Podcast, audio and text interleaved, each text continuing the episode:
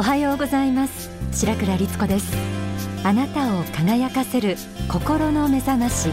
天使のモーニングコール。この番組では一人でも多くの方々に幸せになっていただきたいと願い、幸福の科学の仏法真理を毎週さまざまな角度からお伝えしています。今日のテーマは祝福です。相手の幸福を祝ったり祈ったりすることを指します。すごいですね、さすがですねと相手を褒めたり、頑張れとエールを送ったりすること。実はこの祝福は幸福になるための鍵でもあるんです。どういうことでしょうか。そもそも相手を祝福するってあまりピンとこないという人もいらっしゃるかもしれませんね。結婚式なんかのお祝い事ですとか、折しも先週オリンピックが幕を閉じましたが、みんなで一緒にメダリストなどを祝福するということだったら容易に想像できると思います。でも日常の中で毎日顔を合わせる家族や会社の人、学校の友達に祝福の言葉をかけてみましょうということだったらどうでしょう。お祝い事でもないのに、なんか大げさ、わざとらしい、言ってる方も言われている方も変な気持ちになるんじゃない、そんな風に感じる人もいらっしゃるかもしれません。祝福といってもどこか慣れない感じがするのはなぜでしょうか。大川隆法総裁の書籍、ストレスフリーの幸福論に次のように説かれています。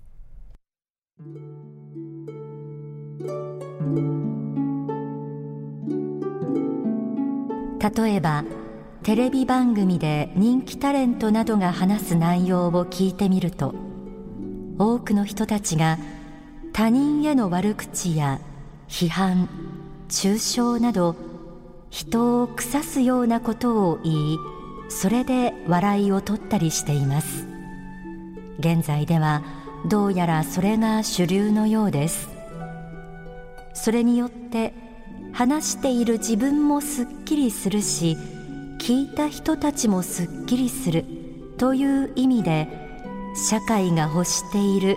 ガス抜きをしているのだと思います。それをテレビで見ている子どもたちにも、それを肯定し、その真似をしている面があります。学校で友達の悪口を言ったり、相手を腐したりして悪口合戦のようなことを行い、互いに足を引っ張り合い、それを冗談やギャグ、ユーモアだと考えているわけです。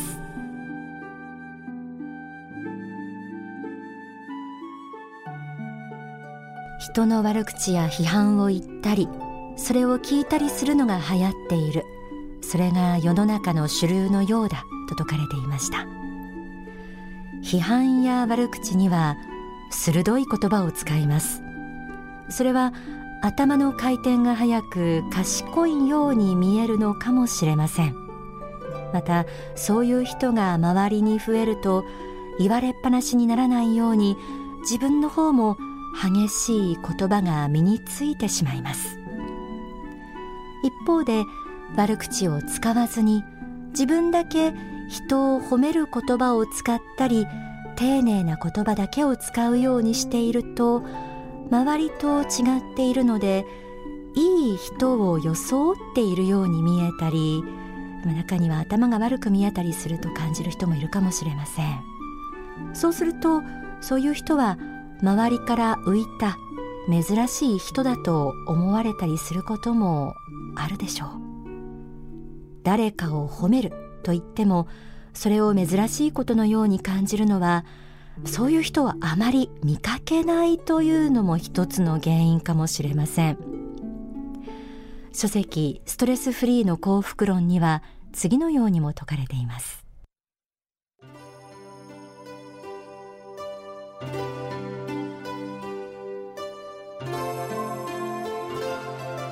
一方、祝福は人から教わるか自分で学ぶか、このどちらかによってそうしようと思わない限りできません。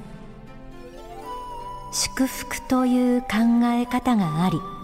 そういうものが必要なのだということは教えてもらわないとわからないのです。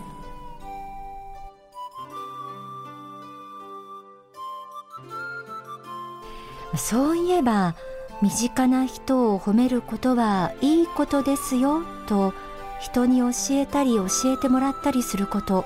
少ないかもしれません。でも褒めたり褒められたりすることって本当は嬉しいことのはずですよね。いつの間にかそういうことを素直に喜ぶ心から遠ざかってしまっているという現状があるのかもしれませんね。この祝福にはどんな意味があるんでしょうか。ストレスフリーの幸福論には次のように説かれています。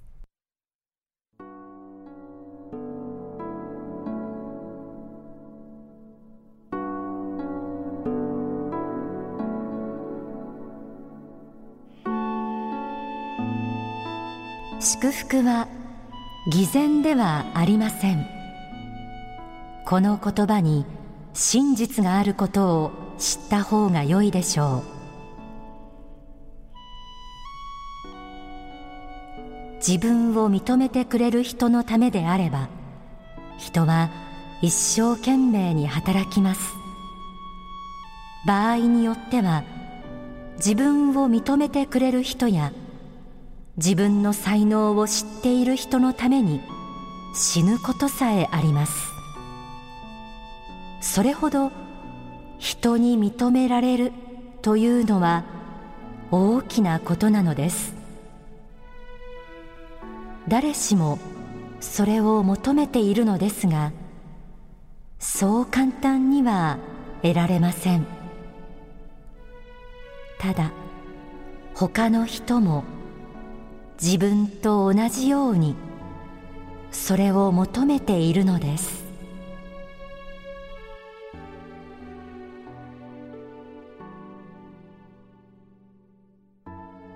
祝福は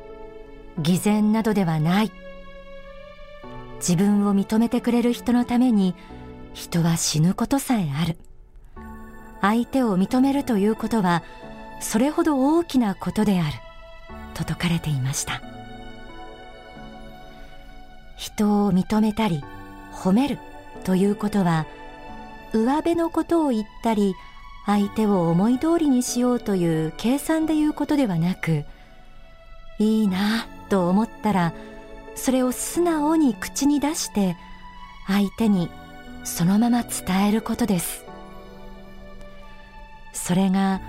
真心から出た言葉であるなら、相手を感動させたり大きな力を与えるんでしょう。さらにストレスフリーの幸福論にはこう説かれています。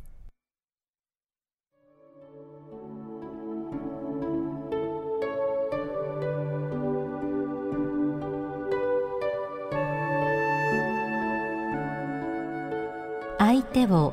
主観的にではなく客観的に見たとき、例えば同じ年代の人間としての目で、あるいは社会全体や学校全体、職場全体などの目で見たときに、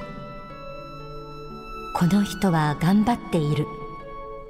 この人には良いところがあると思ったならば、それを素直に認めてあげることです。それができるようになることはあなたにとっての成長ですし、彼もしくは彼女の成長にもつながるでしょう。それは素晴らしいことなのです。結局他の人の良いところを認めると、自分自身が伸びるのです。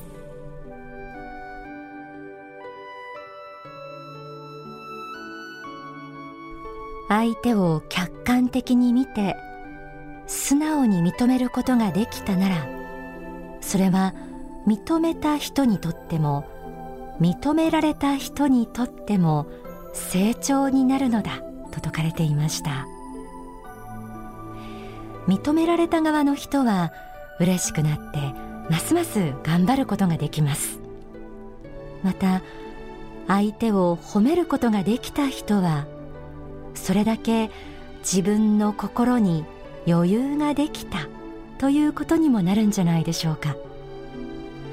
相手が自分にないものを持っている人や自分よりも優れた人のことを素直に素晴らしいですねということができたら、自分自身もその人の持つ優れたところに近づけた気持ちになるものですよね。今日は祝福の心を持とうと題してお送りしています。面と向かって人のことを褒めるって初めは恥ずかしかったりしてなかなか難しいと感じる人もいるかもしれません。でも人を悪く言ったり批判することよりもずっと尊いことだと思います。何よりその方がお互いに幸せな気持ちになれるんじゃないでしょうか。基本は自分がいいなと思ったことを素直にいいですね、すごいですねと口に出して言うこと、そこから幸福が始まっていくはずです。ではここで大川隆法総裁の説法をお聞きください。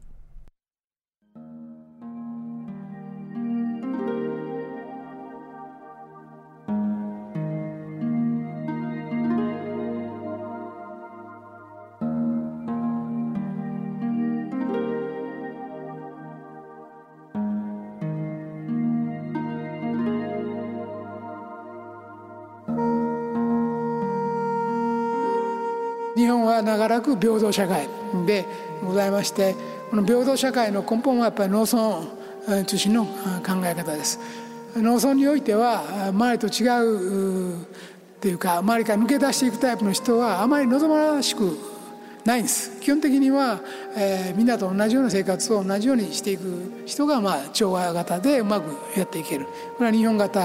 社会の原型ですね。だからその中で一人だけ人と変わって村を抜け出し成功していくのタイプってあんまりずっと好まれないことがございますね。だからよく日本人を例えるときにあのバケツから逃げ出そうとするカニの例えよく使われるんですけども、バケツの中にカニを入れておくともちろん逃げ出そうとする。一匹がようやく逃げ出すのに成功しようとしたら下からハサミで挟んで引きずり下ろす。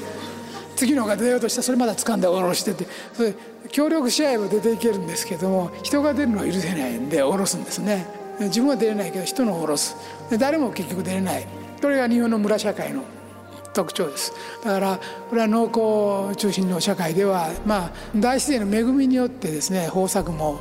凶作も起きることであって、人間の個人の能力の差や努力の差で起きるもんでないというような考え方は長く続いてるんですね。だからそういうふうに一人だけいい格好してバケツから逃げ出そうとするカニを許さないで必ず引きずり戻される、これが農村社会の実態です。だからこの平等感はある意味での、まあ、嫉妬心の確定したものというか、嫉妬心が二顔のごとく固まったようなもんです。だからやっぱり嫉妬心がみんなが合意を受けたらこうした平等心になる場合もございます。ただまあ世の中だいぶ変わってきつつありますので、まあ、田舎であってもですね、やっぱりそういういつまでもそういうふうなわけにはいかないと思うんですね。だからできればそうしたあのバケツからカニが出ていこうとするときにそれを引きずり下ろすばかりでなくて、上に上がったら、だからバケツの、あのヘリのとこまで上がったら次のカニを挟んで引き上げてやると、で俺が降りたら次のやつが引き上げてやると、まあ、こういう形であの順番に上げていってやれば、まあ、みんな上がってこれるわけですから、これ天国的な考え方ですね。引きずり下ろすことじゃなくて、やっぱり引き上げてやることを順番に考えていく。この考え方はやはり成功者を祝福するという考え方とつながることですね。まあ、単純な例えですけど、若い頃私もこの考え方に出会って随分目が開けたことはございます。私が言ったようにやっぱり成功した人から次のやっぱり引っ張ってあげていくカルチャーを作っていった方が全体としては豊かになるし、成功者が多くなるんだということですね。だから農村地帯における人間関係について、えー、付け加えるとするならば、おそらく日本的な平等社会のこれは原点であろうけれども、今のこれからの時代、えー、ですね、流動化する時代においては、できたら祝福の心を持って、えー、他の人、成功した人をやっぱり肯定する考え方を持った方がいいと。そういうことをすることによって、先の話とも関係しますけれども、相手もまたじゃあ援助の手を差し伸べてくれるわけですね。その成功者もね、差し伸べてくれる、あるいは、えー、京都から出て出世したということでお返しをしてくれるような、何かしてくれるようになる、まあ、そういうふうになっていくものなので、まあ、成功したものをやっぱり、えー、悪く言ったり、えー、する傾向がもし出るなら、それはなるべく避けなければいけないと思う。これは日本全体にやはり言える、えーことです。これはもうおそらく日本のまあ本当は村社会から永田町まで同じようなところはおそらくあるんだろうと思うんですが、必ずカニバサミして引きずり下ろすという傾向は出てまいりますね。だから結出した人を求めない風土が日本にはございますね。でも本当に国自体を富ませて素晴らしい方向に導いていこうとしたら、やはり祝福の心っていうのは忘れてはならないと思います。まあ、キリスト教的な考え方かもしれませんけれども、日本にはちょっとこれは足りてないように私には思われますね。だから、えーまあ、神の恩寵を受けて祝福されて成功する人を、まあ、祝福することによって、その人はまた同じようなですね、お招きに預かれるようになるんだということを知った方が良いのではないかなというふうに考えます。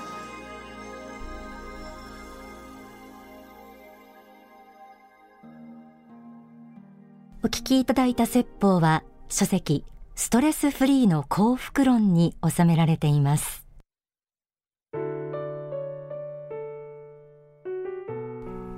えー、私自身も世の中には祝福の心が足りないよなと感じることがしばしばあります。そこには嫉妬心や相手を認めたくないという心の狭さが原因としてあるんでしょう。人が人を祝福する姿ってとても美しくてかっこいいように私には見えます。また祝福された時に湧いてくるこのエネルギーのすごさも感じます。世の中にもっと祝福の心が広がりますように。ディレクターがポツッと言ってました。人を腐しても自分が上がることはないんだよなって本当にその通りなんですよね。ぜひ神様が与えてくれた尊い心、祝福の心、皆さん一緒に磨いていきましょうよ。